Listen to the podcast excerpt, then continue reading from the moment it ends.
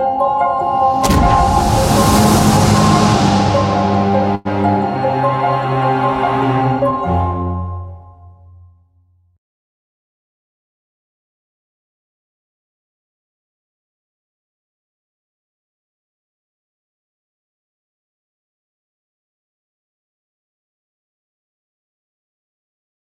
going to be an educational week for sure. And uh, we are, as uh, uh, Chairman uh, Bartlett said, we're going to be sitting like we are in committee. And we're going to pattern what we're doing today after a formal congressional hearing. And uh, First of all, we have with us Congresswoman Darlene Hooley, and we have uh, Senator Gravel, Mike Gravel. We have Congresswoman Carolyn uh, uh, Kilpatrick, and we have Congressman Merrill Cook, Congressman Merrill Cook. And we are all retired. So em- among us, among us, uh, we have 80 years or more experience, but 80 years just on the federal level. And uh, Roscoe and I were classmates. We have 20 years each.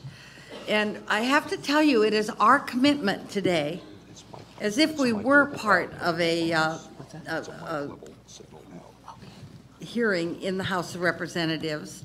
It's our commitment to listen through objective ears and to ask uh, the kinds of questions that we think that the American people would like us to ask so that they uh, can become better informed because uh, obviously there's going to be uh, a press on this.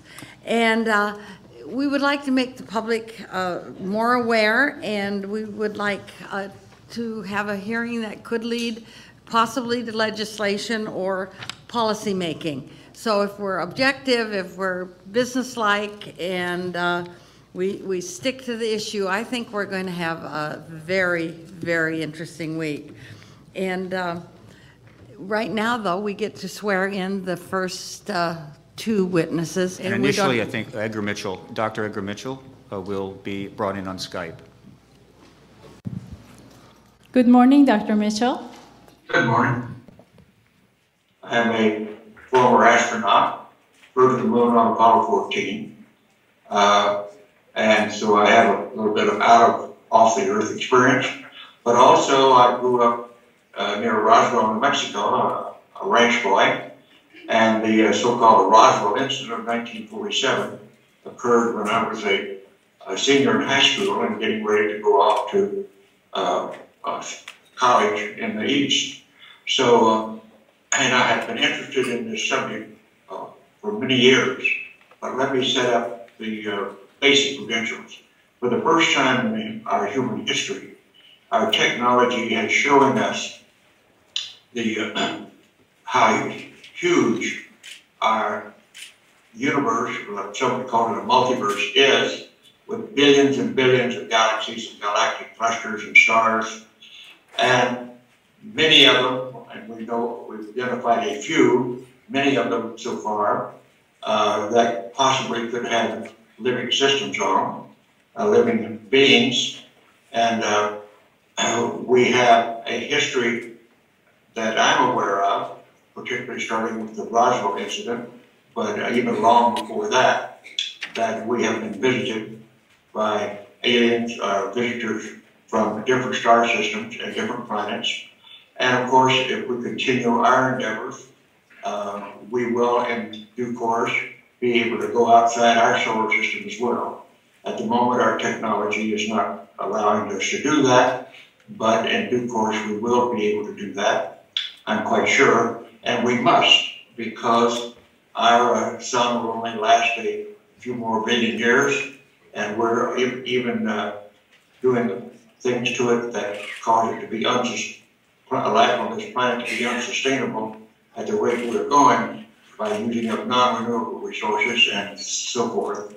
And so we have to rethink about this whole issue of our being here on this planet at this point in time, and how do we continue our life here, and how do we continue uh, uh, being stalwart citizens of planet Earth and keeping our civilization going, and eventually be able to leave our planet and uh, go somewhere else and investigate somewhere else because we're not alone in the universe. They have been coming here for a long, long time, it seems. The evidence would suggest that.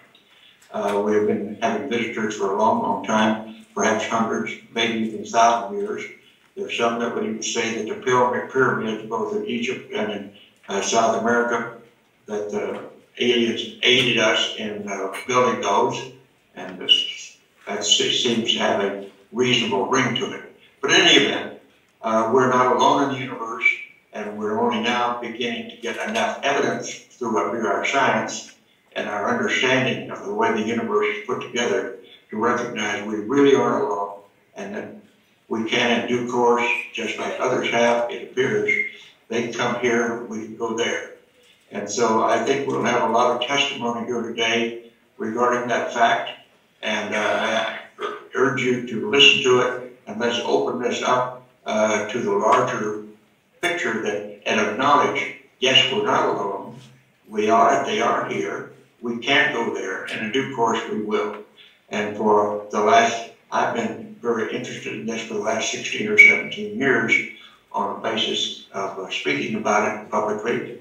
And uh, since I went to the moon 47 years ago, uh, and my co- colleague uh, Gordon Cooper also had an incident uh, when he was at Edwards Air Force Base as a duty officer, had a UFO land while he was on duty. So there's a number of us that have had these types of experiences to say, yes, we're not alone, we have been visited, and let's go forward in understanding this phenomenon. And I hope you have a good week, and I'll stay, stay abreast with you as long as I can. Thank you.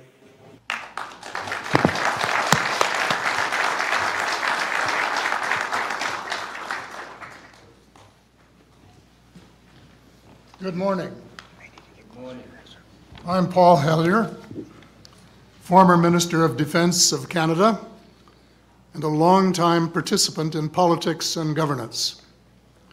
Over many decades of service to the Canadian people, I've come to understand and appreciate the importance of open, transparent government and the power of truth as antidote to the many afflictions the body politic is heir to.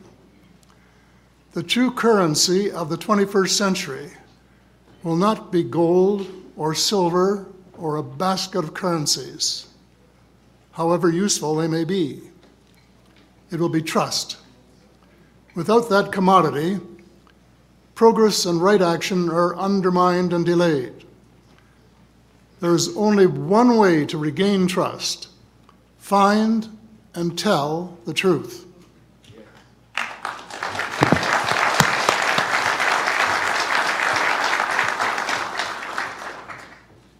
Whether to your friends or family or to the citizens of nations. I believe this citizens' hearing serves that purpose. And like my friend Edgar Mitchell, I say without equivocation, we are not alone in the cosmos. We have neighbors. We should try to get to understand them and to cooperate with them. Thank you. As co-chair of this uh, hearing, I'd like to make a brief statement. I think it was about 33 years ago, I uh, was camping in uh, West Virginia on a mountain 4,000 feet high. I got up in the middle of the night and went out, and uh, I just couldn't believe what I saw. The stars looked so darn close, it looked like I could reach up and touch them. And there really was a Milky Way. I can't see it here. There's too much pollution. There's way too many lights here to see the Milky Way. We're just one star, a fairly mediocre star in the Milky Way. If the Milky Way was, was the United States, we're a fairly mediocre star somewhere in South Georgia. And there are a million other galaxies out there, a billion perhaps out there like ours. And you have to be very arrogant and very presumptive to believe that this, you know, I'm a scientist. I got my PhD 66 years ago. And you have to be very arrogant and presumptive to believe that this is the only place where life exists in a universe this large. So I'm really looking forward to the testimony today. Thank you all very much for being here.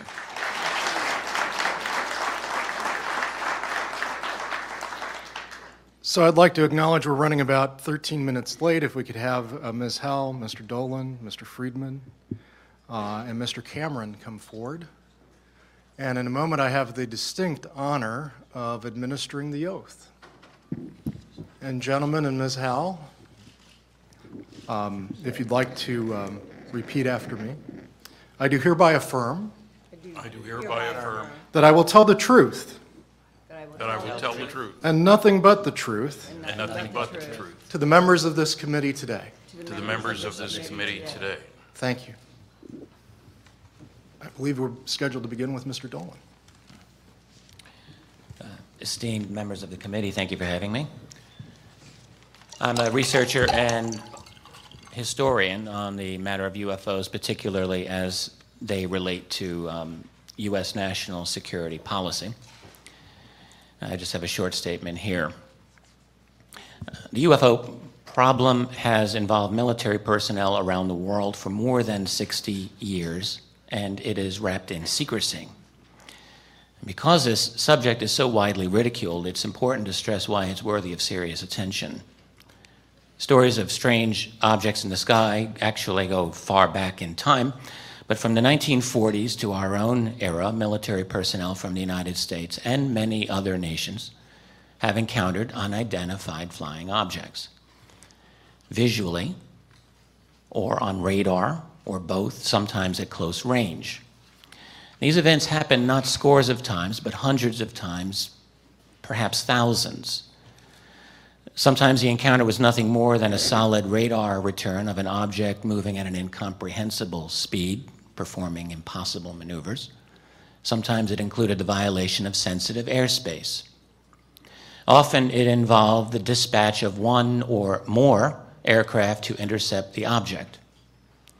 At times, crew members have claimed to see a metallic disc like object, sometimes with portholes, sometimes with lights, frequently engaged in what appeared to be intelligent evasive maneuvers.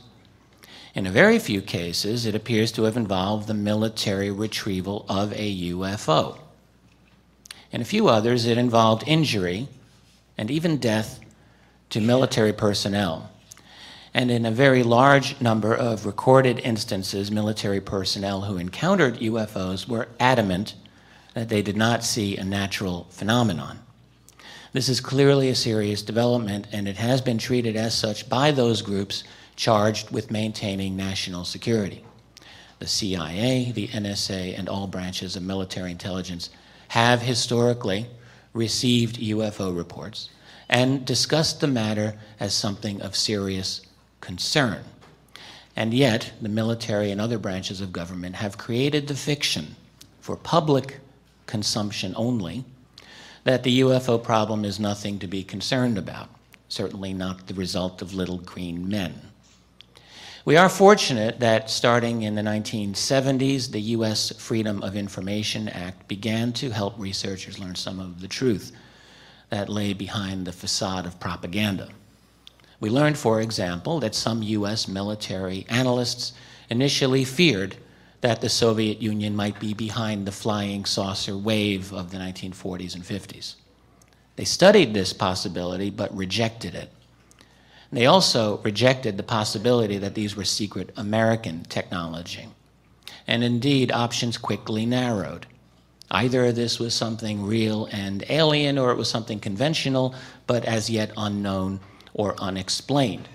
Already by the end of 1947, a contingent of analysts at the Air Technical Intelligence Center, ATIC, at Wright Patterson Air Force Base, believed that UFOs were extraterrestrial. And by the summer of 1948, that team prepared what they called an estimate of the situation, stating the extraterrestrial hypothesis. The response the team was dispersed and reassigned. Yet, thanks to FOIA and the courage of a few senior officials to go on the record, we have a collection of statements about UFOs that are so numerous as to be impossible to mention all of them here. But a few might give you an appropriate flavor of what I mean. Here is one from General Robert B. Landry, Air Force aide to President Harry S. Truman. Landry says, in an oral history interview given uh, about 40 years ago. I was called one afternoon in 1948 to come to the Oval Office. The president wanted to see me. I was directed to report quarterly to the president after consulting with Central Intelligence people as to whether or not any UFO incidents received by them could be considered as having any strategic threatening implications. Landry went on to say that he continued to brief President Truman in conjunction with the CIA quarterly for the rest of the Truman presidency. That's no less than 16 briefings. We might want to know why a man as busy as Harry, President Truman, was, uh, why he would take the time out of his schedule to have so many meetings about UFOs. And yet we have no official transcript or record of those briefings. This is a statement from a top secret 1948 Air Force intelligence report called Analysis of Flying Object Incidents in the U.S. Quote, the frequency of reported sightings, the similarity in many of the characteristics attributed to the observed objects, and the quality of observers considered as a whole support the contention that some type of flying object has been observed. The origin of the devices is not ascertainable. And uh, just two more quotations here I want to give you. An Air Force intelligence report from 1951 relating to an aerial encounter by a U.S. fighter pilot. Object described as flat on top and bottom and appearing from a front view to have round edges and slightly beveled. Quite a bit of detail there. No vapor trails or exhaust or visible means of propulsion, described as traveling at tremendous speed. And one more quote from the early years, this one from a former former head of the CIA, Roscoe Hillenkotter, speaking in 1960. Behind the scenes, high ranking Air Force officers are soberly concerned about UFOs, but through official secrecy and ridicule, many citizens are led to believe the unknown flying objects are nonsense. Now, how much clearer a statement should responsible citizens, academicians, media, and political leadership require before demanding to get some reasonable answers as to what is going on behind the scenes in relation to the phenomenon of UFOs. Because the problem certainly did not end during the 1960s or 1970s or 1980s, but has continued to the present day. During the summer of 2002, just outside this city, over the town of Waldorf of Maryland, dozens of witnesses reported an incredible scene multiple jet fighters chasing multiple large, unknown objects that were of blue and orange coloration. All the witnesses, two of whom I interviewed personally and several of whom spoke to national media, described the amazing performance and capability of these objects. The Air Force itself admitted that it had scrambled F 16s to investigate unknowns, which it had also admitted it had tracked on at least uh, one of these objects on radar. We also learned that the UFO simply disappeared from the radar. The Air Force conclusion was that it could have been, quote, any number of things. Now, perhaps we might like to know precisely which things. What blue object can descend at an 80 degree angle, stop, reverse course, and accelerate away from two F 16 jets near the nation's capital in post 9 11 America? Might be an interesting question to ponder. Over Chicago O'Hare's airport. In November 2006, same kind of situation. A dozen United Airline employees, including at least one pilot while on the ground, saw a hovering disc shaped object below the clouds. It then accelerated away so fast that it punched a hole through the cloud. United ordered its employees to silence, but one of them reported the event anyway. After denials by United and the FAA, both agencies were forced to acknowledge that indeed those people had made UFO reports. And again, we might ask, what might this have been? Over one of the busiest airports in the world, and why the steadfast silence and denial? These are only some of the better known recent cases. There are, in fact, an overwhelming number of them. The two largest websites for collecting North American UFO reports, the National UFO Reporting Center and the Mutual UFO Network, have a combined total of well over 10,000 reports every year. Every year. Now, clearly, many or most of these would turn out to be something prosaic if they were given an adequate investigation. But go through some of these reports. Many of them are truly incredible, and many of them have indeed received follow up investigation. They are unexplained, and at least by our conventional wisdom, unexplainable. The combination of astonishing performance, powerful statements from selected senior officials, and unremitting silence and dismissal by our political establishment point to a problem. This is not merely the problem of cognitive dissonance. It is the problem of a political system in which the wheels have fallen off the machine. It is imperative, in the name of science and responsible public policy, that we get those wheels back on and begin a genuine, open investigation of this phenomenon. We demand and deserve answers from responsible officials who ought to be in the know. And if they're not in the know, we all need to investigate and find out just who is. Thank you.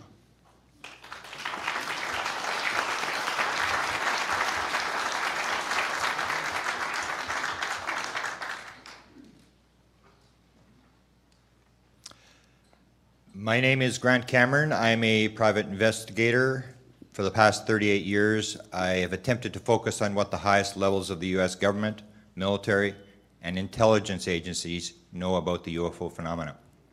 I'm the director of the President's UFO website. As Steve Bassett mentioned, uh, the Obama administration has come out with an official statement stating there is no ET evidence for an interaction with ETs and there is no cover up. What I would like to do, based on my years of research, is present a few pieces of evidence which show that this statement, written by a low level White House staffer, is ill informed and not true. Uh, Mr. Dolan pointed out that President uh, Truman had been briefed for five years orally on the subject of UFOs. That does not appear in the official record. I'd like to add that Truman on video is actually does make a statement stating, yes, we discussed it at every conference we had with the military. There were always things like that going on, flying saucers and other such things. In 1969, the US government officially shut down its official UFO investigation, stating that there was no evidence that UFOs were extraterrestrial and, if, and therefore they were out of the business. If this were true, the government would have shut up and allowed the, the subject to fade into history. This is not, however, what happened. Only three years after shutting down their program, the U.S. Air Force, at the direction of the Secretary of the Air Force, contacted two documentary film producers who signed an official film contract at the Pentagon to do a documentary on UFOs. They were provided with a number of films and pictures, including a film of extraterrestrials landing at Holloman Air Force Base, of which they were using they used 8 seconds in the final production. They were given another film marked top secret that was never returned and is still in their possession.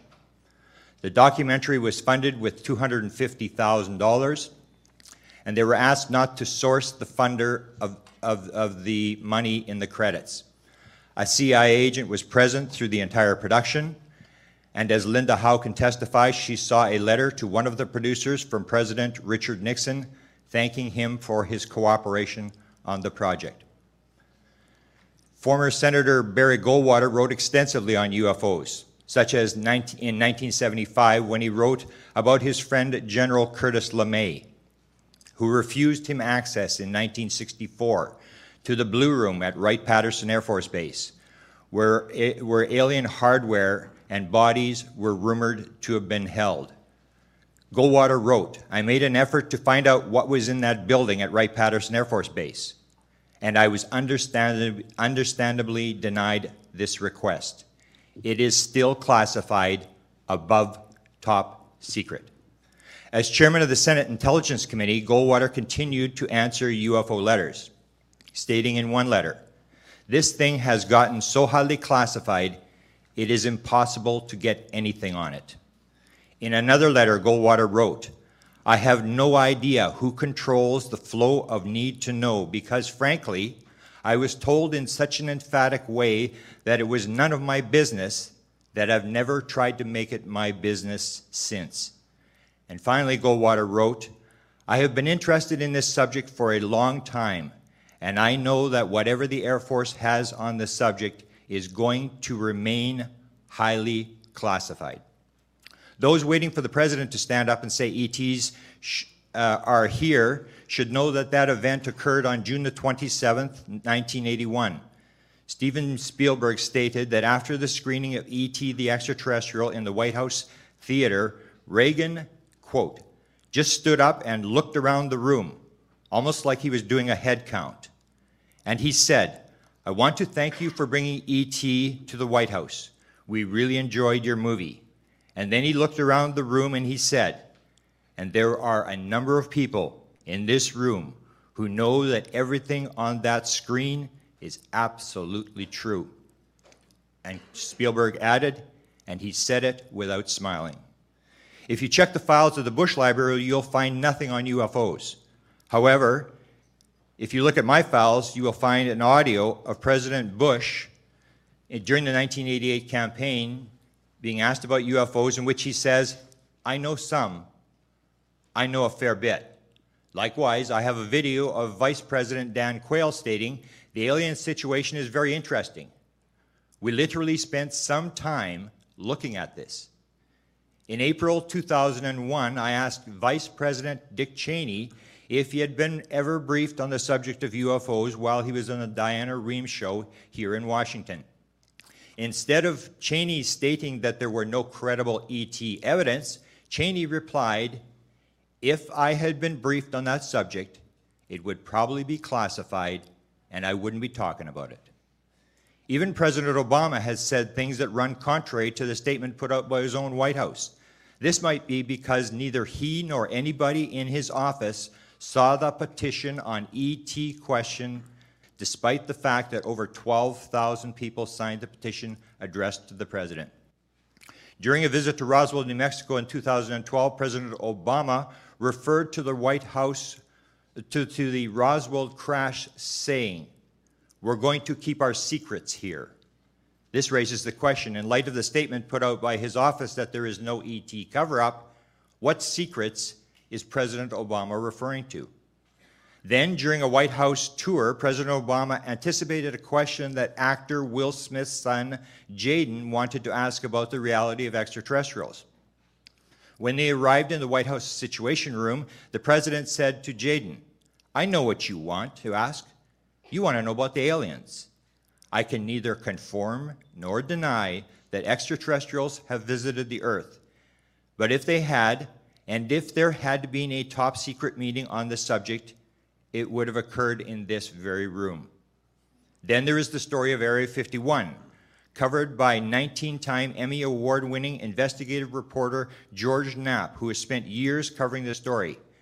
Knapp stated that he has over two dozen witnesses who tell bits and pieces of a story of a captured live alien and extraterrestrial spacecrafts that are being back engineered on the Nevada test site.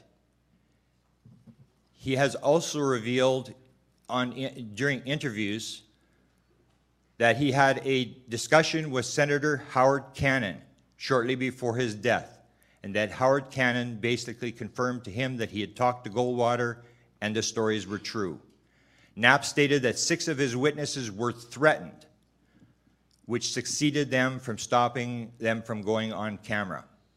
Finally, in July 2012, Chase Brandon, a 42 year veteran of the CIA, was a guest of the two, 2 million listeners of the overnight radio talk show, ho, show called Coast to Coast.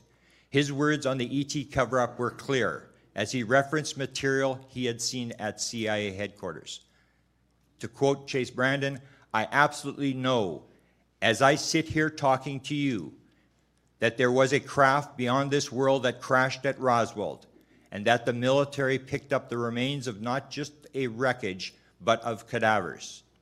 100% in my heart and soul, said Brandon, Roswell happened. There was a craft and absolutely cadavers. I don't know where the stuff is, but I know that Roswell happened. Thank you.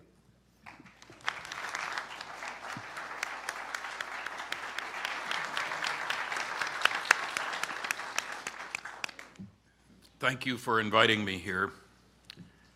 As a retired nuclear physicist who has been studying the evidence about UFOs since 1958, and since 1967 has given well over 700 lectures in all 50 states, 10 Canadian provinces, and 18 other countries, I've reached four major conclusions. One, the evidence is overwhelming that Earth is being visited by intelligently controlled extraterrestrial spacecraft. In other words, some, underline 10 times, some UFOs are alien spacecraft. Most are not. Don't care about them. Two, there is no doubt that a small number of people within governments, both in the United States and overseas, have been actively covering up the truth about these visits. There really is a cosmic Watergate. Three, there are no good arguments against these conclusions, only people who haven't studied the relevant evidence.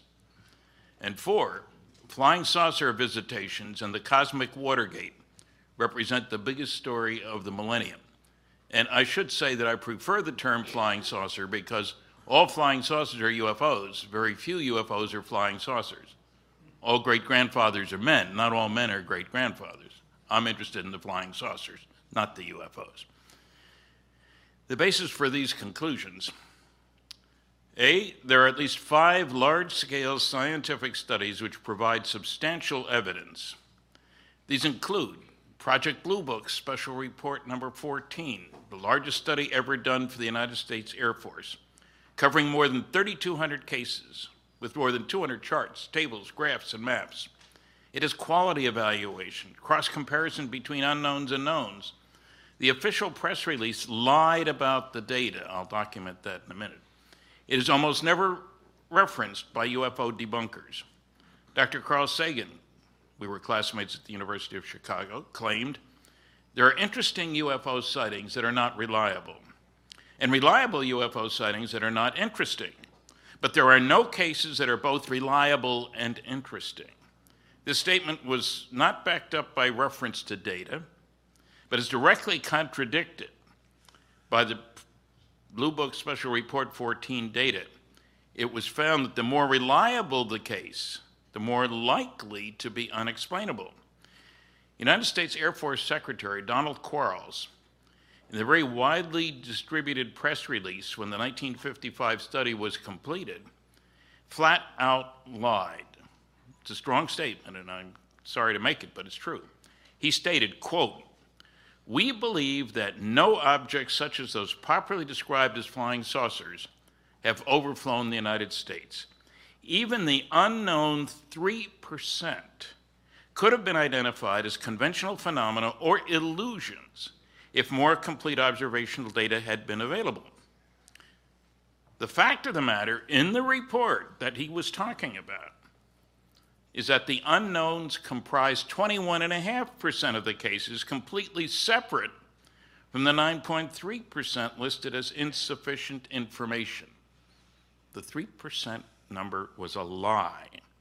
Furthermore, a statistical comparison of the unknowns and knowns showed that the probability that the unknowns were just misknowns was less than 1%.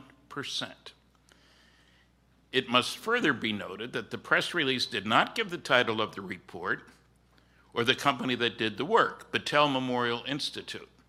If they'd given the title, surely some newsman would have said, hey, what happened to reports 1 through 13? I'd never heard about them.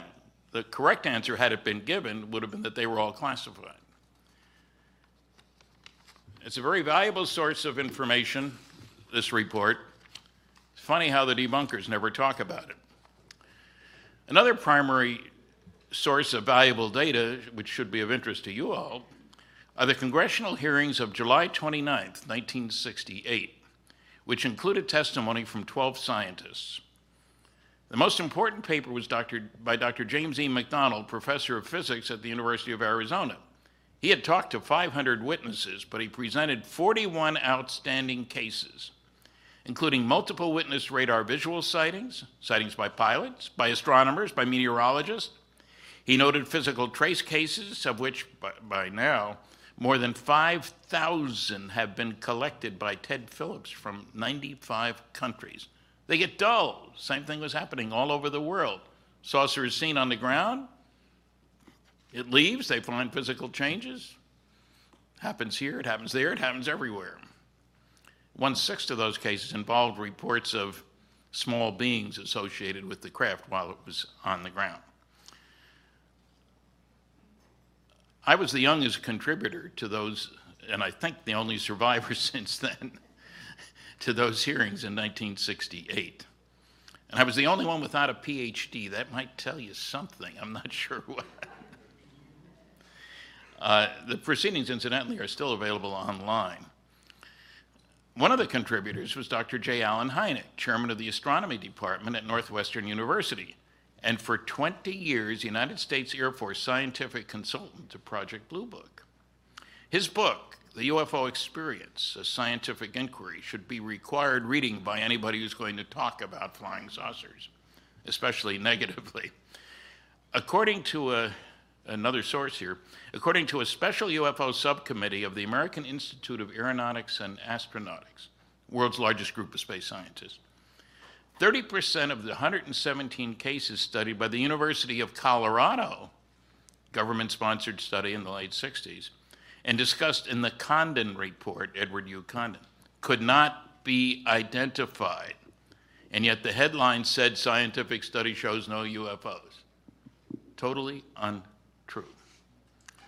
There's a two volume report called the UFO Evidence, which has loads of data, hundreds of cases that couldn't be identified. There's also the Cometa report from France, which goes into numerous excellent officially involved cases in France. There are a dozen PhD theses about UFOs. One of them uh, demonstrating how poor the press coverage has been. I haven't seen one about coverage by the scientific community or coverage by the political committee. That's another story. Anybody need a PhD thesis topic? There's two good ones. Also, a third one the will not to believe on the part of scientists. It's a sickness, a disease, if you will, infecting people who think they know all there is to know and don't.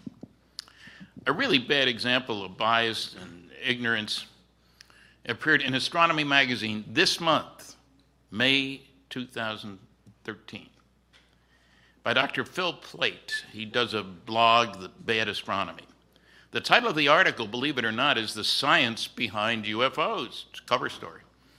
He somehow manages to mention none of the five large scale scientific studies that I've just talked about, or any of the 5,000 physical trace cases, or any multiple witness radar visual cases, or abductions, nor advanced technology studies at national labs and in industry showing trips to nearby stars in reasonable round trip times using fusion propulsion are feasible. I worked on fusion back in the early 60s.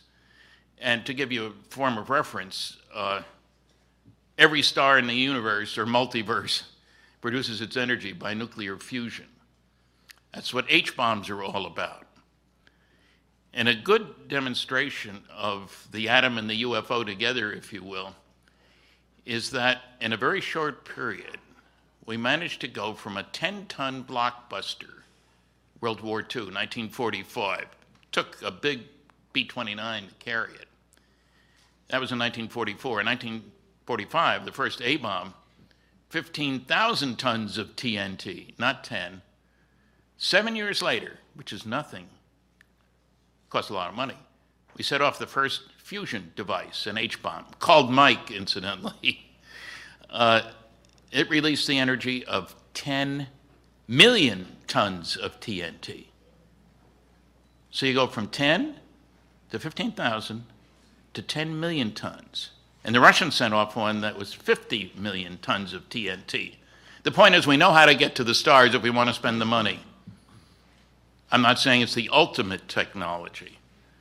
I'm saying scientific progress comes from doing things differently in an unpredictable way. The future is not an extrapolation of the past. You have to change how you do things. And, you know, what gets to me, having worked on fusion propulsion, fission propulsion, nuclear reactors for space applications, and all the rest of this, is that we tend to forget that if you make enough stupid assumptions, you can prove almost anything is impossible. One quick example one astronomer in 1941, he was fed up with all the science fiction stuff about going to the moon. That was nonsense, he said. So he published a scientific, in quotes, paper calculating the required initial launch weight of a rocket able to get a man to the moon and back. Legitimate question how big is it got to be? Pages of equations. He concluded it have to weigh a million million tons. Uh, he was off by a factor of 300 million. Proving if you make enough stupid assumptions, you can prove anything is impossible. Uh, so we have reason to be very careful when somebody says something is impossible.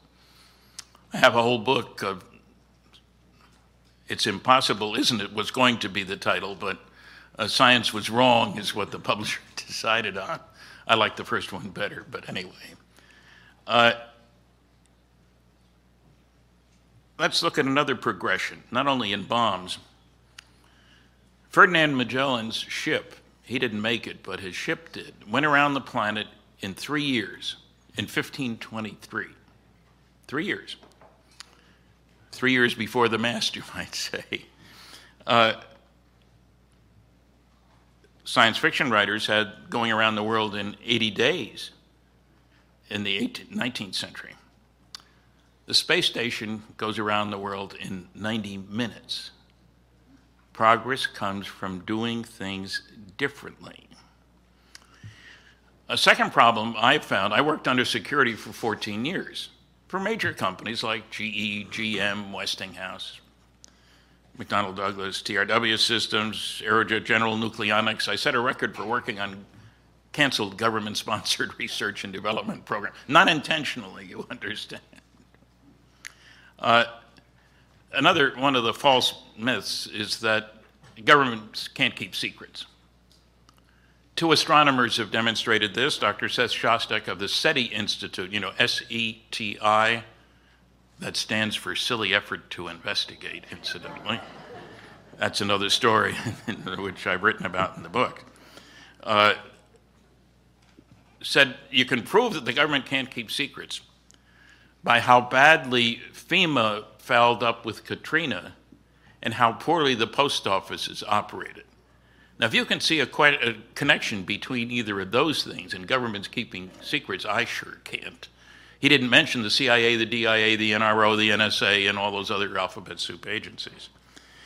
Another great astronomer, Dr. Neil deGrasse Tyson, head of Hayden Planetarium, he said the proof that governments can't keep secrets is shown by how much we know about President Clinton's genitalia. Now, if you can figure that one out, you're better than I am. Uh, now, the proof, and I'll show some of this in my lecture uh, Tuesday night, uh, about government cover up. It's not just an idle concept. If you wish, you can get a hold of 156 top secret Umbra NSA UFO documents. It's not, they're not very interesting because all you can read is one sentence per page. Everything else is whited out, not blacked out. They said that was too impressive on television when I used that. they told me this. Uh, and the reason is everything else is sources and methods. 98% sources and methods, and 2% UFOs, but it's filed under UFOs. Come on, that makes no sense. Uh, you can get a bunch of CIA, and I'll show some of these too, blacked out UFO documents. so highly redacted that you can read about six words per page. And my favorite thing, and it took me uh, three years to get this, was one of the CIA UFO documents that says on the top, deny in toto. They couldn't find six lousy words to declassify. Something's wrong here. And I have to tell you, oh, one minute? Okay, we, I won't tell you. Maybe I'll tell you that Tuesday night. Uh, one more thing. Air Force General Carroll Bolender stated that UFO reports which could affect national security, he was asked to look about what we should do about Project Blue Book, are not part of the Blue Book system. UFO reports which could affect national security are not part of the Blue Book system. Incredible statement. I located him, I talked to him on the phone, he verified there are two separate reporting channels. He never heard that from the Air Force. His job was to decide what to do about Project Blue Book, and it was canceled because of this memo. But the public never heard that he said reports which could affect national security are not part of the Blue Book system. People are surprised. Just one more sentence here, two sentences. I've won several debates on UFOs. Uh, I've only had 11 hecklers and over 700 lectures. It's past time for the press, scientific, and political communities to do their homework. And I should add, at least three UFO crashes have occurred. You'll hear more about those later in these hearings. Thank you very much.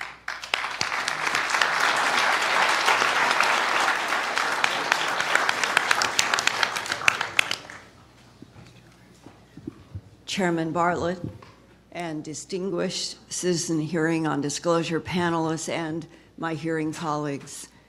My name is Linda Moulton Howe. I grew up in Boise, Idaho, where my father, Chet Moulton, was director of aeronautics. One of his friends was Kenneth Arnold, who reported the unidentified flying objects over Mount Rainier in June of 1947 and a local reporter then coined the phrase UFO, unidentified flying objects. I remember my father dismissed the idea of extraterrestrials altogether, and that is the bias with which I grew up.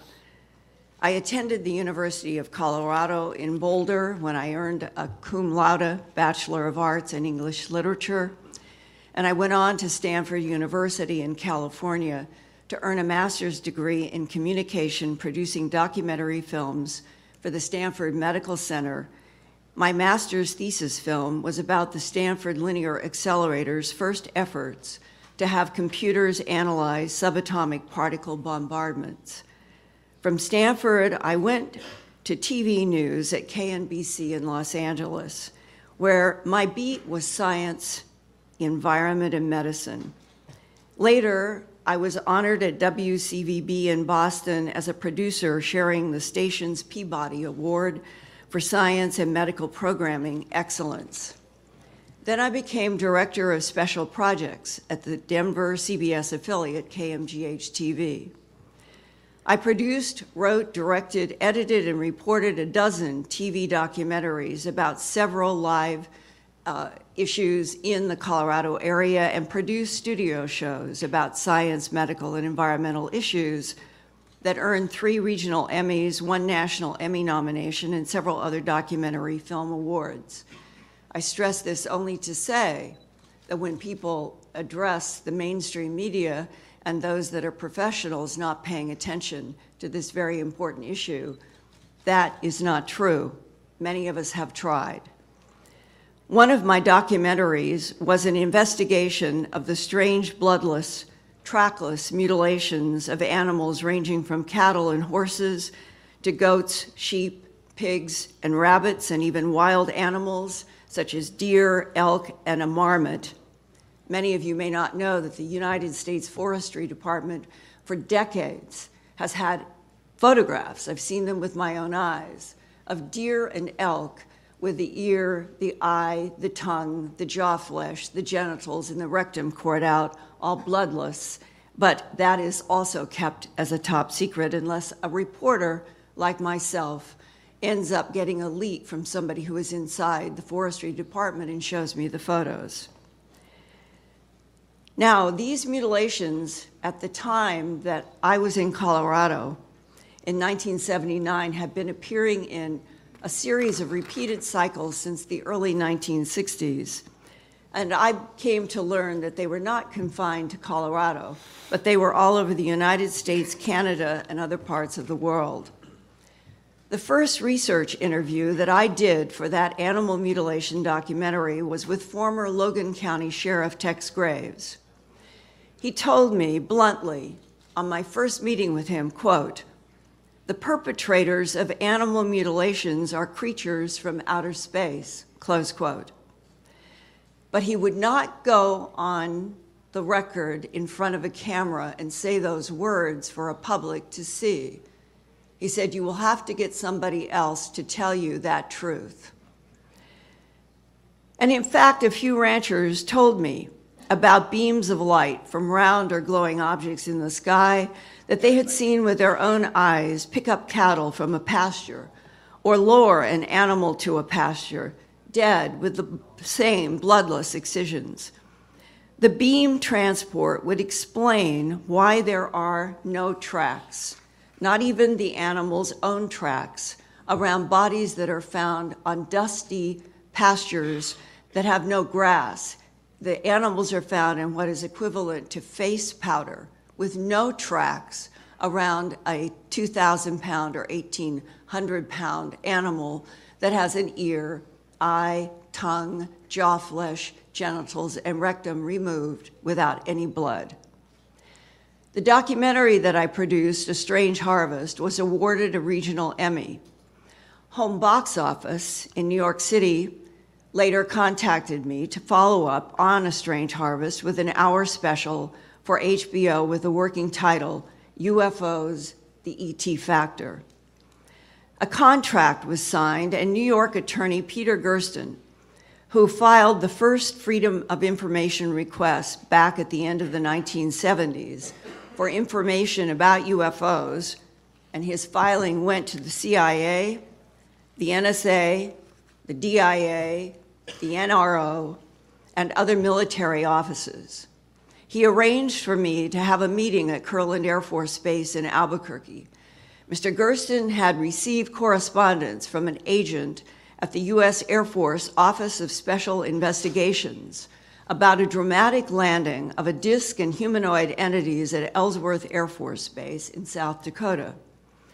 I was to go to a meeting at Kirtland Air Force Base and get the names, addresses, and phone numbers of some of the eyewitnesses of an exchange between our military security and something from this landed disc.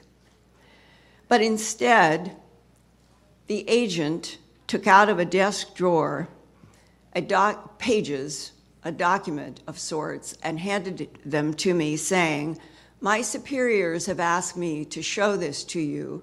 You can read it you can ask me questions, but you cannot have this paper, and ordered me to sit in the middle of the room in order to read the document that he was handing me.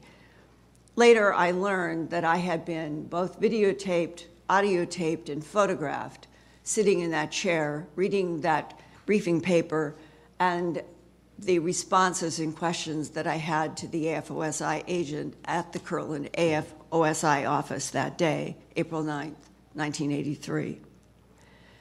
The document had a title, all caps on a front page, quote, briefing paper for the President of the United States on the subject of unidentified aerial craft. And in this document, the phrase unidentified aerial vehicles was also used. UACs and UAVs instead of UFOs. The document gave a history of the U.S. government's history of retrieval of crashed or landed craft in Roswell, Aztec, and Magdalena, New Mexico, northern Arizona, and northern Mexico south of Laredo, Texas, and a second series of one or more crashes in the Roswell area in 1949.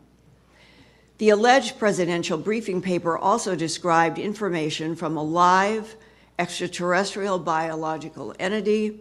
The acronym is EBA, EBE, taken from a crash site near Roswell, New Mexico in 1949, two years after the historically famous 1947 July crashes of not disks, but my understanding is wedge shaped craft that contained small humanoid bodies, both dead and alive. I was told that one of the first scientists brought in on autopsies of dead alien bodies was a herpetologist who studies snakes and reptiles. The skin and eyes of the non humans were described as scaled like a snake's body, and the eyes had vertical slit pupils beneath dark protective lenses. Since April 9, 1983, I have witnesses and physical evidence that support that alleged presidential briefing paper shown to me at Kirtland Air Force Base, and I have been reporting about the hardest facts and evidence that I have been able to muster as an investigative reporter since then for television, for radio, and for books that I have done.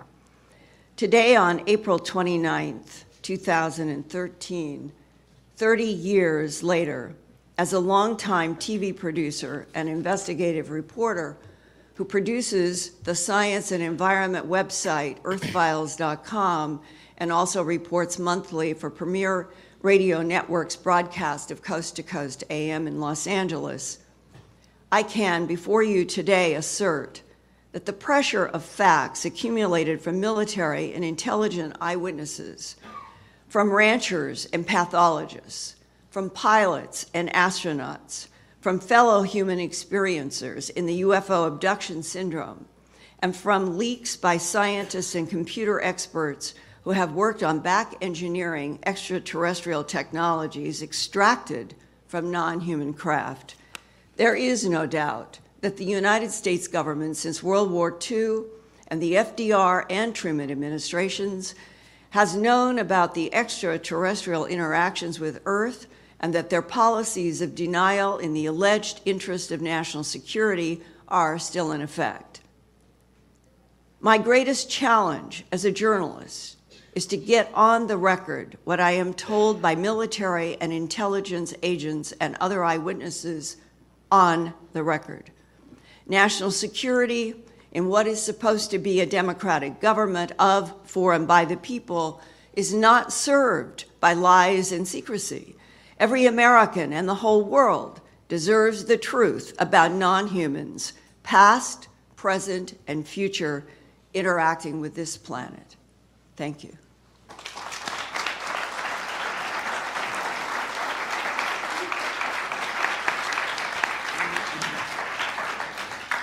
If I've done the uh, time calculations correctly, we now have about five to six minutes for each of the six members of the committee to engage in questions with the panelists.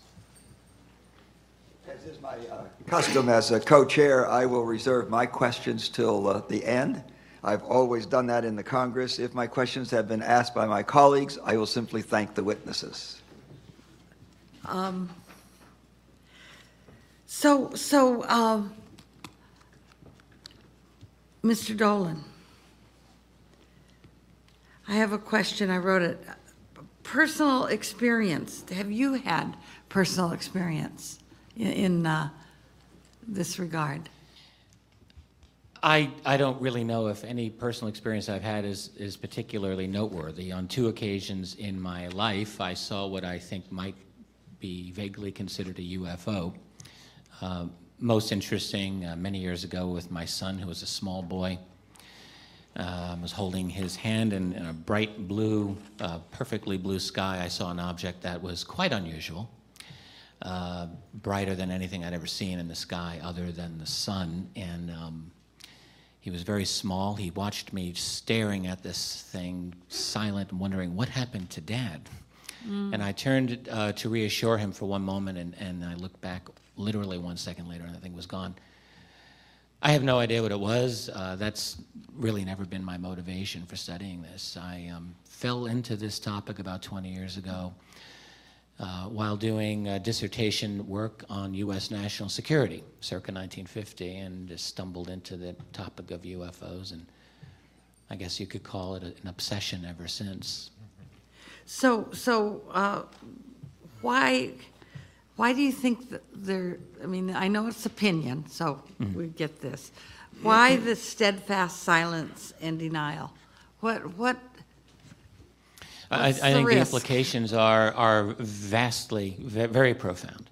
If we try to rewind the clock 60 plus years back to the 1940s and just imagine, just pretend for the moment that it actually happened, because many of us, I think it did, that an event, say at Roswell, happened, or maybe elsewhere, or other types of grave uh, violations of airspace were going on. You think back to the very post World War II era, the world was in a state of uh, just flat on its back, trying to get back. There were millions of homeless people around the world, people on the brink of starvation, the early Cold War.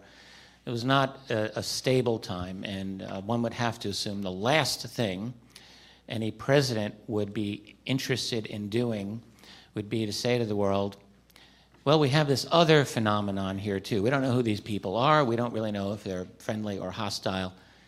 Uh, How can you tell the world that uh, you have this under control when you yourself don't really know the full implications of what this is?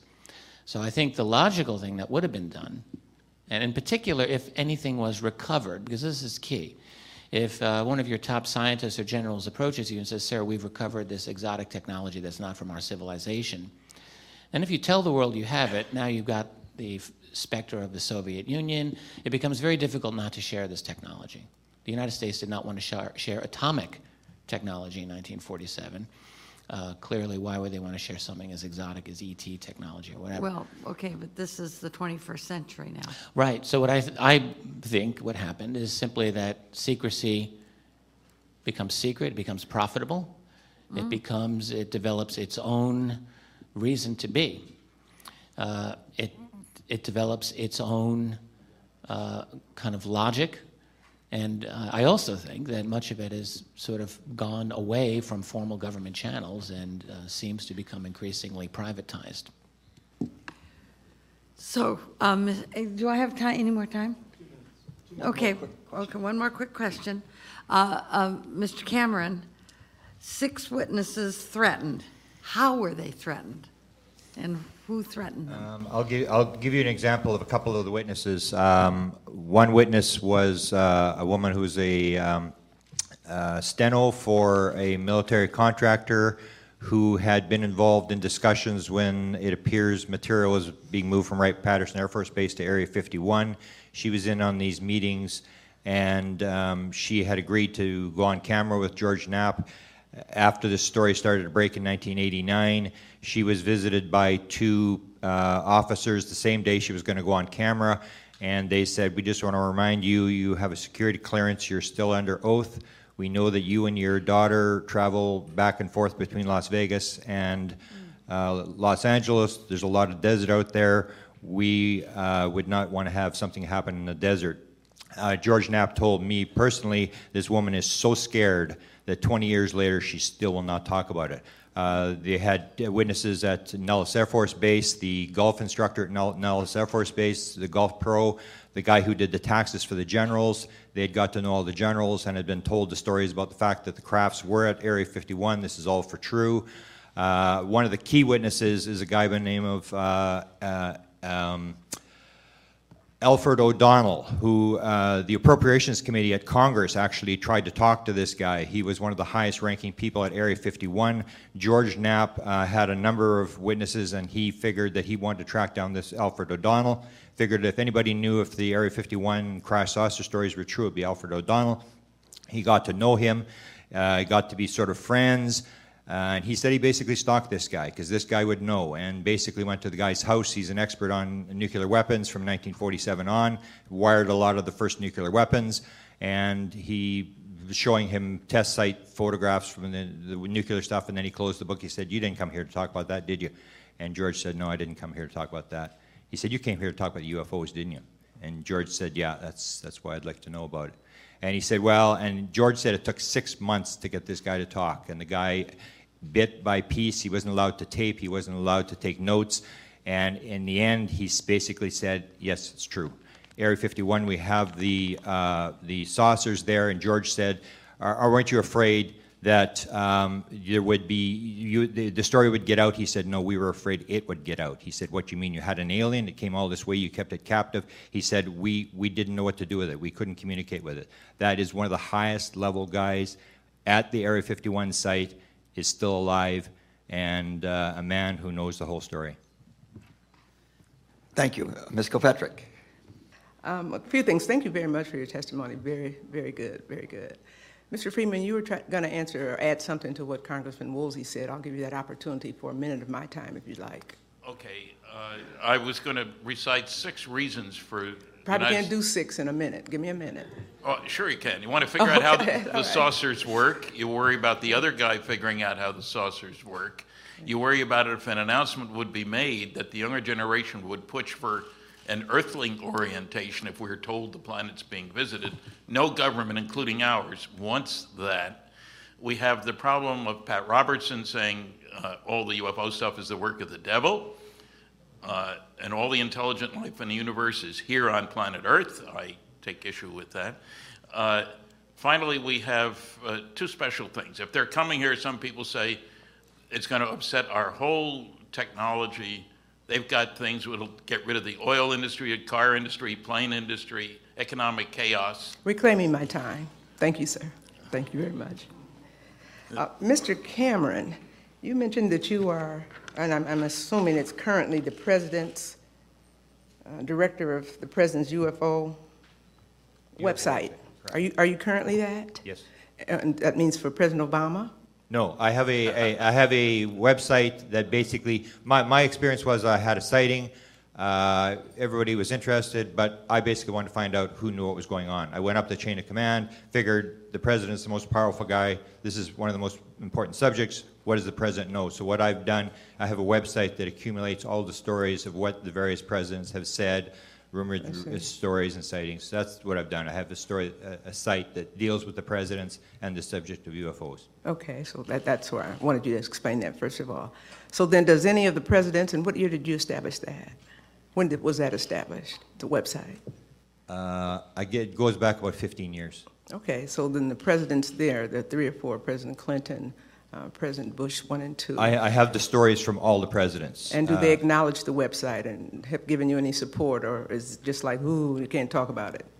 I, I've gotten no, no interaction with the White House. I- They have, they have been on the site a few times, but Okay. no interaction. so, so it's for information for people of the world to access? For the public, because there's a lot of rumored stories, and I don't really say this is true, that's not true. There's a lot of rumored stories about various presidents who have seen UFOs, what they've said about UFOs, and basically I just put it down so everybody can look at it. Okay, that's good information. We need that. Thank you, ma'am. It's always one woman that comes through for everything that we do, so we thank you for yours, a different point of view and all of that as well. What do you do with all that information? You've seen it, you've read it in the, in the middle of a room and photographed and all of that. What do you, what do, you do? I mean, you, everybody becomes, we got nuclear scientists uh, and all of that at the table. Are you frustrated? I mean, uh, what are we going to do with this? It's a world phenomena. Um, you all know better than I. We're kind of neophytes here, except for the scientists here. I mean, you know, what do, what do you do with it? Things like we're doing today and urge the Congress, since 1968 has not had a hearing to do something else about it in the Science Committee that they did some 40 plus years ago. Um, comment?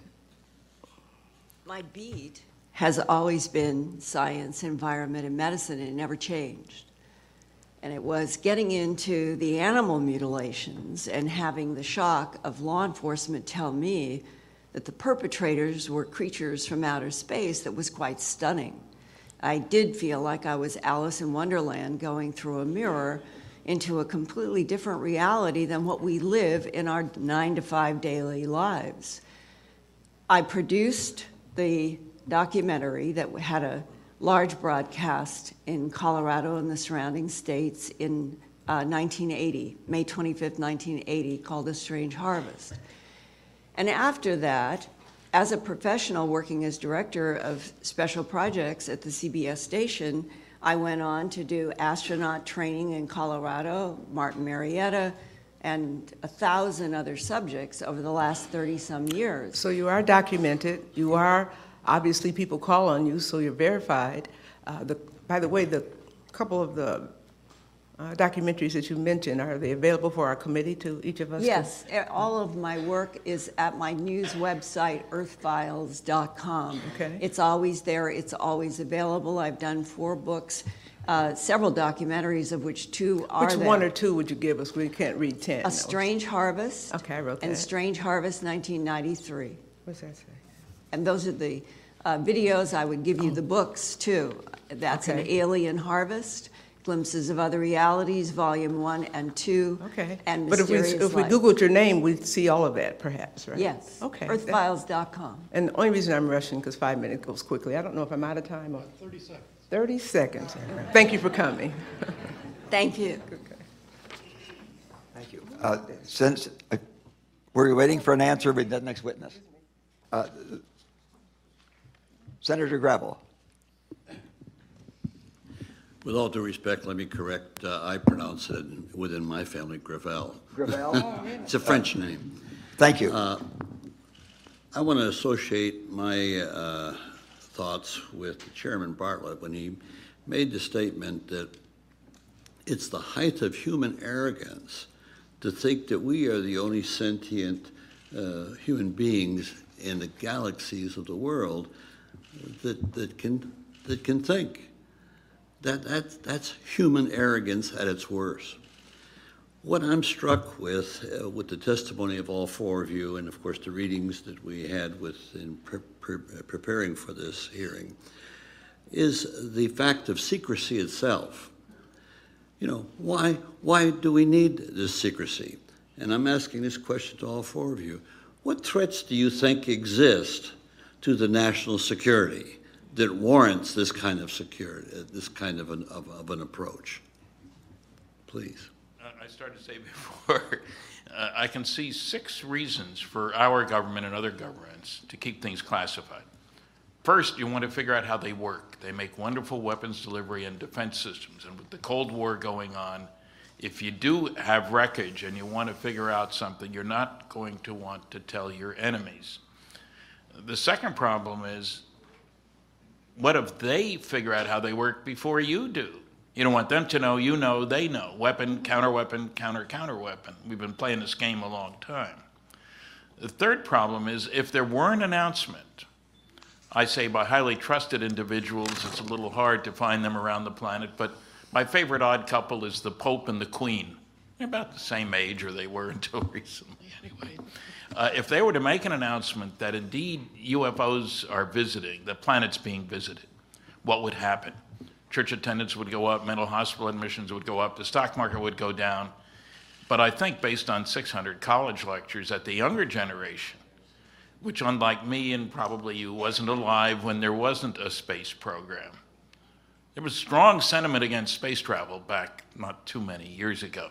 The younger generation would push for an earthling orientation. Let's face it, from an alien viewpoint, we are all earthlings, Terrans, as the science fiction writers would say. I know of no government on this planet that wants its people to owe their allegiance to the planet instead of that individual government. As far as I can tell, nationalism is the only game in town. Uh, there are some religious problems, extremists who say we're the only intelligent life in the universe and their followers don't want any part of visitors from outer space. It can't be. Planet was created in 4004 BC uh, instead of 4 billion 4 BC. A final thing, I have seven times heard of cases in which pilots were scrambled to chase UFOs. There was a regulation issued shoot them down if they don't land when instructed to do so. When seven pilots didn't come back. These were quiet discussions, these were not big public things. Uh, and if I've heard seven, there are a lot more cases like that. There were 200 fatal military plane crashes between 1951 and 56, including five where the pilots had over 100 missions in Korea, where there were MiGs trying to shoot them down. That's a pretty good pilot to survive that. Comes back to the United States, no MiGs, and his plane, as the New York Times said, disintegrated or disappeared. Two strange terms to use in this context. So no families were told anything about that. And it may come as, well, it won't come as a shock to you, but uh, there were 166, excuse me, Air Force guys on board reconnaissance planes that were tickling North Korea, Russia, and China right after the war. See how quickly the radar came on, what frequency it used, and all that sort of stuff. 166 wind up in planes that were shot down. Not one word in public about that. Families were not told until 2001, where a meeting was called and the medals were given out and an explanation was given. I say that only because a lot of people think, well, certainly they would have told the families those seven planes. So that's an area of concern, I think, to admit that we can't do anything about these guys. Powerlessness is not something that attracts people to government. May I add, Thank may I add a, a very quick uh, follow-up and not taking a lot of time? I mentioned, I talked earlier about why I think that the uh, possession of certain radical technology would have initiated some of this secrecy. Also, uh, I think the need to maintain some level of social control, not knowing what these other beings uh, were, at least in the early years. But I think what happens is once a secret goes on for, for long enough, it becomes a real nightmare to kind of contain. I can only imagine the difficulty that President Obama would face if he were somehow to make this announcement. I mean, really, if he were to, to uh, if something, something were to force him to make an admission that yes, uh, these uh, UFOs apparently, at least some of them, are real, what does he then say at this press conference? Um, I know what he'd like to say, which is, well, thanks everyone, I'm going on a vacation for about six months. Because there are a lot of follow up questions that would be, frankly, very uncomfortable for him to deal with. I think one of the questions that uh, most responsible journalists would want to ask is how on earth were you guys able to keep this secret for over 60 years? How did you do it? And the uh, implications for getting into that whole issue are, are a nightmare because it, you're starting to deal with has there been uh, some level of control or uh, you know over the mainstream major media academic community? In fact uh, any there are many off-the-shelf academic studies that show intelligence community influence over our major journalism and over our major academic communities. It's not a big secret. There's a long-standing relationship um, but there would be some very deep questions to ask about that, about the nature of special access programs and unacknowledged special access programs, the primordial black budget. All of these would now become the target of citizen inquiry.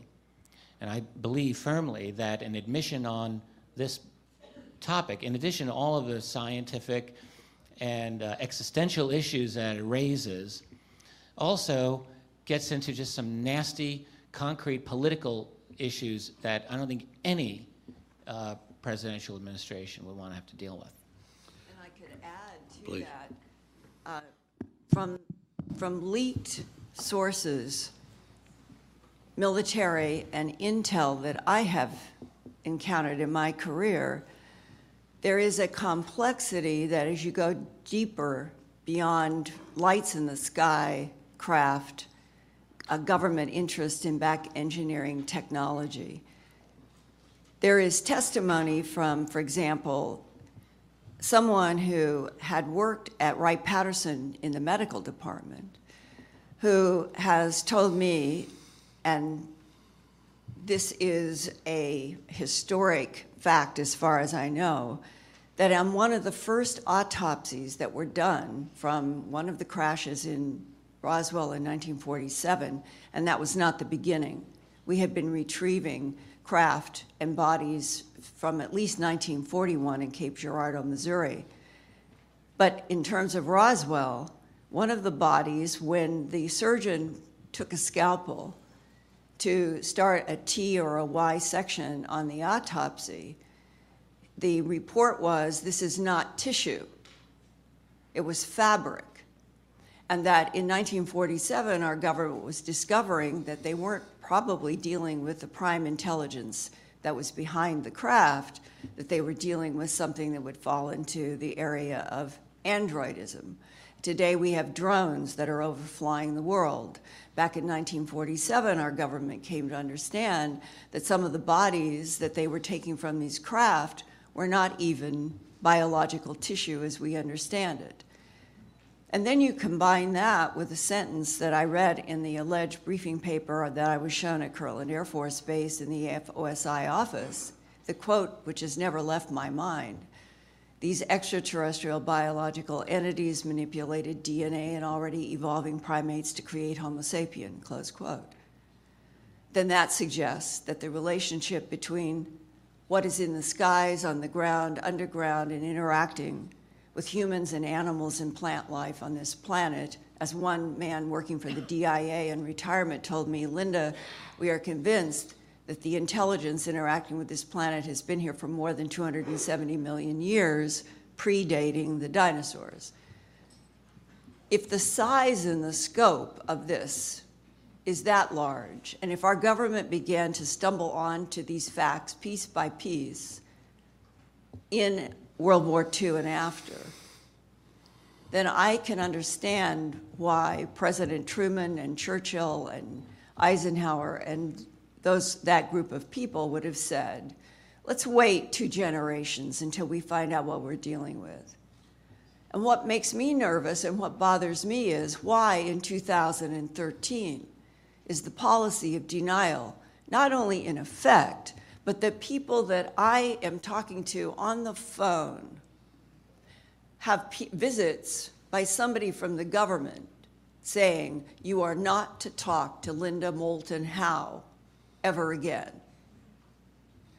Something is very wrong in the underbelly of this country that I think is related directly to a policy of denial from World War II about the fact that extraterrestrial biological entities, to use our government's own phrase in its own alleged documents, are interacting with this planet, have been for centuries, and that there is an intimate relationship between what we are and what they made. And that might explain why there's no wholesale evidence anywhere that the non humans want to kill humans.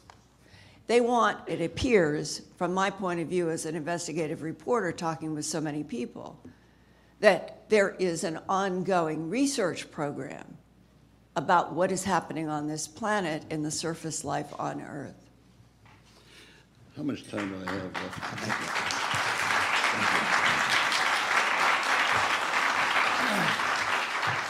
We're now running about 10 minutes late, Mr. Chair. Pardon me? Yes, I understand that that time is slipping away. Several of my questions have been asked. I hope that that's true for the next two witnesses so that their question period may be uh, shorter. Uh, Congressman Cook. I would like to claim my five minutes, Chairman, if that's all right. I'll give you six. I'd like to ask uh, Grant Cameron, maybe the first question, and if the others have a comment, uh, be very happy to take those too. And uh, Mr. Cameron, uh, take a minute, but the others maybe 10 seconds uh, if they have something to add. Uh, I think you're the one that talked about five years of hearings for President Truman. Uh, and briefings, yeah. Yeah, and uh, many, and, well, I know that Mr. Dolan also mentioned this. I guess 16 different, did you say 16 different? We figure between 16 and 20 briefings. Okay.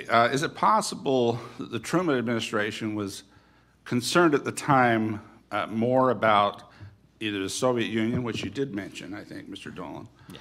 or Nazi Germany as a source of some of the unidentified flying maneuvers they were watching and, and reporting on and, and being very concerned about. I, I think it's, it's basically the minute they looked at the Roswell crash, if that was the first crash, they saw technology. It's classified. End of game. This is, you're not giving this to the Soviets, you're not giving it to the Chinese. This is our type, type of technology. Uh, on Thursday, I'll refer to a, a Canadian government document, 1950, where the Canadians are, went to the United States, talked to American officials, and one of the things that they were told is that mental phenomena was involved with the saucers. So there's a lot of technology here, and it's uh, you just have to think: Are you going to give the technology that you may hear this week at, at, at this session? Are you going to give it to Al Qaeda? Are you going to give it to the Chinese? To me, it was simple that Truman and the people around Truman saw technology. We need this. This is unbelievable technology, and whoever gets this technology rules the world. We're not giving it away. It's classified. End of the story. And that's how it has started, and that's how it's been maintained. Let me just add, sir, to answer your question relating to the Soviets and Nazis and so forth. I, in the early uh, era of this, these types of questions were being asked. They absolutely were. Uh, the question is because you have different levels of security. I mean, in the declassified documents that we have, uh, really, the, the top secret and above, we have very few of those. So the declassified documents that are available to citizens are of the level of secret and uh, confidential and restricted. Lower levels, they're still important, uh, but they're not typically, very few that are actually of top secret. Um, and uh, I think that this is significant because what has come to us are, are some lower level classified debates over the, the nature of these. And many of those did focus on did the Soviets create a flying saucer with their cache of German scientists? Did we do this? In those documents, I have seen no significant evidence to point to the Soviets or our own uh, German scientists. Okay, before I source of that. uh, invite uh, maybe 15 seconds from both uh, Mr. Friedman and Ms. Howe, could you also comment on, on the testimony here that hasn't really said a whole lot? It was mentioned briefly, but a whole lot about sightings before the 1940s, before the Second World War. I mean, did we, I know you mentioned that this is, there've been, there've been credible sightings for many, many years before, but we really don't get a whole lot of interest on the part of an administration until the 40s. Now, doesn't that add a little bit of question in terms of whether what we've just been talking about I can add- might have been a real concern for, for the number of hearings being held? I can add one thing. What happened in July of 1945, we tested a bomb, White Sands, and then we dropped two in August on Japan. And I believe that that action, which was a nuclear event, became a focus to this intelligence. And therefore, that's how the government became so intensely aware. Can I, can I add? Uh, Sure. I, I've done the presidents. I spent a lot of time trying to find stories of UFOs back in history through presidents. It starts in Roosevelt's day. It ties into the atomic bomb. If you go through presidential history, you, presidents are watched very closely. All their records are kept. I can find nothing before Roosevelt. but So you're this not- is tied. This is tied into the atomic. Okay, but you're not age. saying, Mr. Cameron, are you, or, or any of you saying that uh, President Wilson would have never been interested in phenomena that might involve extraterrestrial? No, I think that the difference is that um, we really only in our own society develop much of a capability of detecting them. I mean, in World War II, we get radar. So we develop electronic means of detection. We, for the first time ever, have a lot of people in the, in the air. So I think in, in earlier times, it's not that this phenomenon didn't happen, but there were fewer stories and not really in front row center of our consciousness.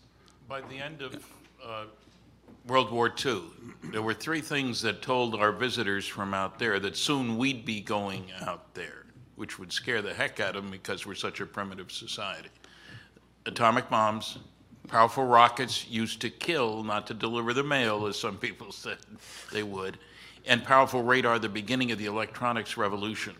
The only place in the world in July 1947 where you could check out all three of those was southeastern New Mexico, which is where you. Roswell is. I'm going to reclaim just the last 30 seconds if I can, too. And again, if you'll take just maybe a quick yes or no. In your views, is it possible that if, it, if, if there indeed is such thing as extraterrestrial, uh, unidentified flying objects, that they would be more likely to be artificial intelligence instead of normal intelligence, given timescales of travel?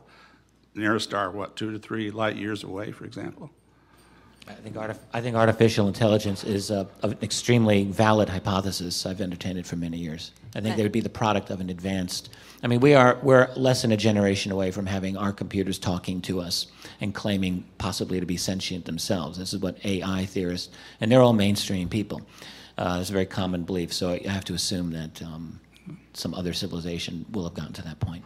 And a confirmed physicist working on ring lasers at Wright Patterson told me uh, in the 1990s that he had firsthand knowledge about the extraterrestrial story and that he, as a physicist, in the work that he was doing that they knew, meaning the people that are involved with studying the phenomena in the government, that we are dealing with technology so advanced that they literally can bend space, time, and move point to point through the universe. And that physicist from Wright Patterson at a table used what is now a metaphor generally in this whole subject. He took the napkin on the lunch table and he uh, put it and said, Linda, this is what they do. And he put one point and he did like this. This is space time. That we're dealing with technologies that can bend space time and put the corner to the corner. And that is why Euclidean geometry and time as we know it on this planet have no relevance to the phenomena and the intelligence that we're dealing with. Thank you. Time, time does have some relevance for us, and we are running late. Um, There are two two left, I'm sorry. And- Well, and then we'll that'll be a stretch. Uh, Congresswoman Hooley? Thank you, Mr. Chair. Uh, Thanks for all of you for testifying. Question, um, has, has there been a decrease in the number of incidents that have happened, at least in this country? Or, because it seemed like this was talked about a lot, and there were a lot of sightings at sometime, whether it was over the, you know, Prairie Strait, es- states, but that seems, I mean, you don't read about it very much today. That's the kicker. It's not a question of how much is going on, it's how much do we hear about it. I check most of my audiences at the end of my lecture, I don't have guts enough to do it at the beginning, and find that 10% of the attendees believe they've seen a flying saucer. But then I ask, how many of you reported what you saw? 90% of the hands go down. MUFON, the Mutual UFO Network, is getting over 600 reports a month. You don't hear about most of those cases where the public's grown accustomed, I guess, or the media is unwilling to do, get involved. How many UFO reporters do you know? And I know of two competent journalists who are really into UFOs. That's an awful small number. Uh, And- George Knapp being one. And, and what about in other countries? Are they reported, or, I mean, is that, I find sightings everywhere. The, sighting, the sightings are very common, but what, what isn't uh, uniform are proper distribution networks or reporting uh, systems that are in place. So, uh, what we've developed here in the U.S. are a, a number of websites that collect reports. And as I mentioned earlier, my estimate is a rough one, but it's not less than 10,000 uh, reports actually are written by people per year. Per year, 10,000 in North America. That's U.S. and Canada. Um, elsewhere in the world, there are obviously many sightings. They're increasing, they're not decreasing, because people are now having better capabilities of reporting these. Uh, one of the problems with uh, under uh, you know less developed nations elsewhere in the world in years past is just if you saw a UFO, who do you report it to? There was really no mechanisms to do it. And that- that's improving now. So now we're seeing reports out of China, India, Africa, and really around the world. But still, there aren't um, the, there's not a lot of infrastructure among civilian groups, for example, who really would be the ones that publicize this to get the word out. You have our YouTube channels and people doing this on their own. What really we, I think is needed is a, a kind of co- coordinated global kind of organizational effort, and hopefully we'll get that. Another problem is language. I am constantly confronted with the issue that something happens in China or South America or a country that does not speak English. And I'm an American journalist trying to report so that an American audience can understand. And I have worked sometimes for an entire week just trying to find a reporter in China or someplace who could help me do a translation so that you could- get closer to firsthand facts. And it is so difficult. We're on a planet and where communication is basically blocked, uh, whether it is country to country or even neighborhood to neighborhood in China, because the syntactical differences in the language there are so overwhelming that a man I know who lives there, works there from England, who tries to help, you still have translation problems there within very short distances. And so you take that to this complex phenomena. I know for a fact every month uh, across my desk and in my computer world, uh, hundreds and hundreds and hundreds of reports coming from around the world. How do we follow up unless we have translators and an open government policy around the world where people feel that they can report honestly what they've encountered without some sort of retribution by the government, which is distinctly the way it is working in the United States, or criticism from fellow human beings. Humans are more afraid of ridicule and criticism from humans than they are of non humans. Can I just uh, maybe, You're absolutely right. can I ma- make a point that I made in my presentation, which sort of sums this up? The, the problem is the coverage. It's not how many sightings there are. The more people are covering it, the more sightings you're going to get. Basically, it comes down to the story of Chase Brandon. Chase Brandon was ident- identified himself as the second most powerful person in the CIA outside the director to speak publicly on behalf of the CIA. He was the, the lia- liaison for CIA to Hollywood. He could speak publicly on behalf of the CIA. He comes out in front of two million people and says, I saw the files, I saw a box, Roswell was real, there was aliens, this is for real, and nobody covered the story. It's as simple as that. It's just not being covered. Thank you. Thank you very much. As I had anticipated, most of my questions have been asked. There was lots of discussion of, on why a cover-up. Uh, Congressman Cook asked a question. There wasn't a lengthy discussion of it, and that is, uh, there have been a number of sightings before anybody had an airplane or a lighter than aircraft in the air. And I think that people need to understand that this is not just a current day.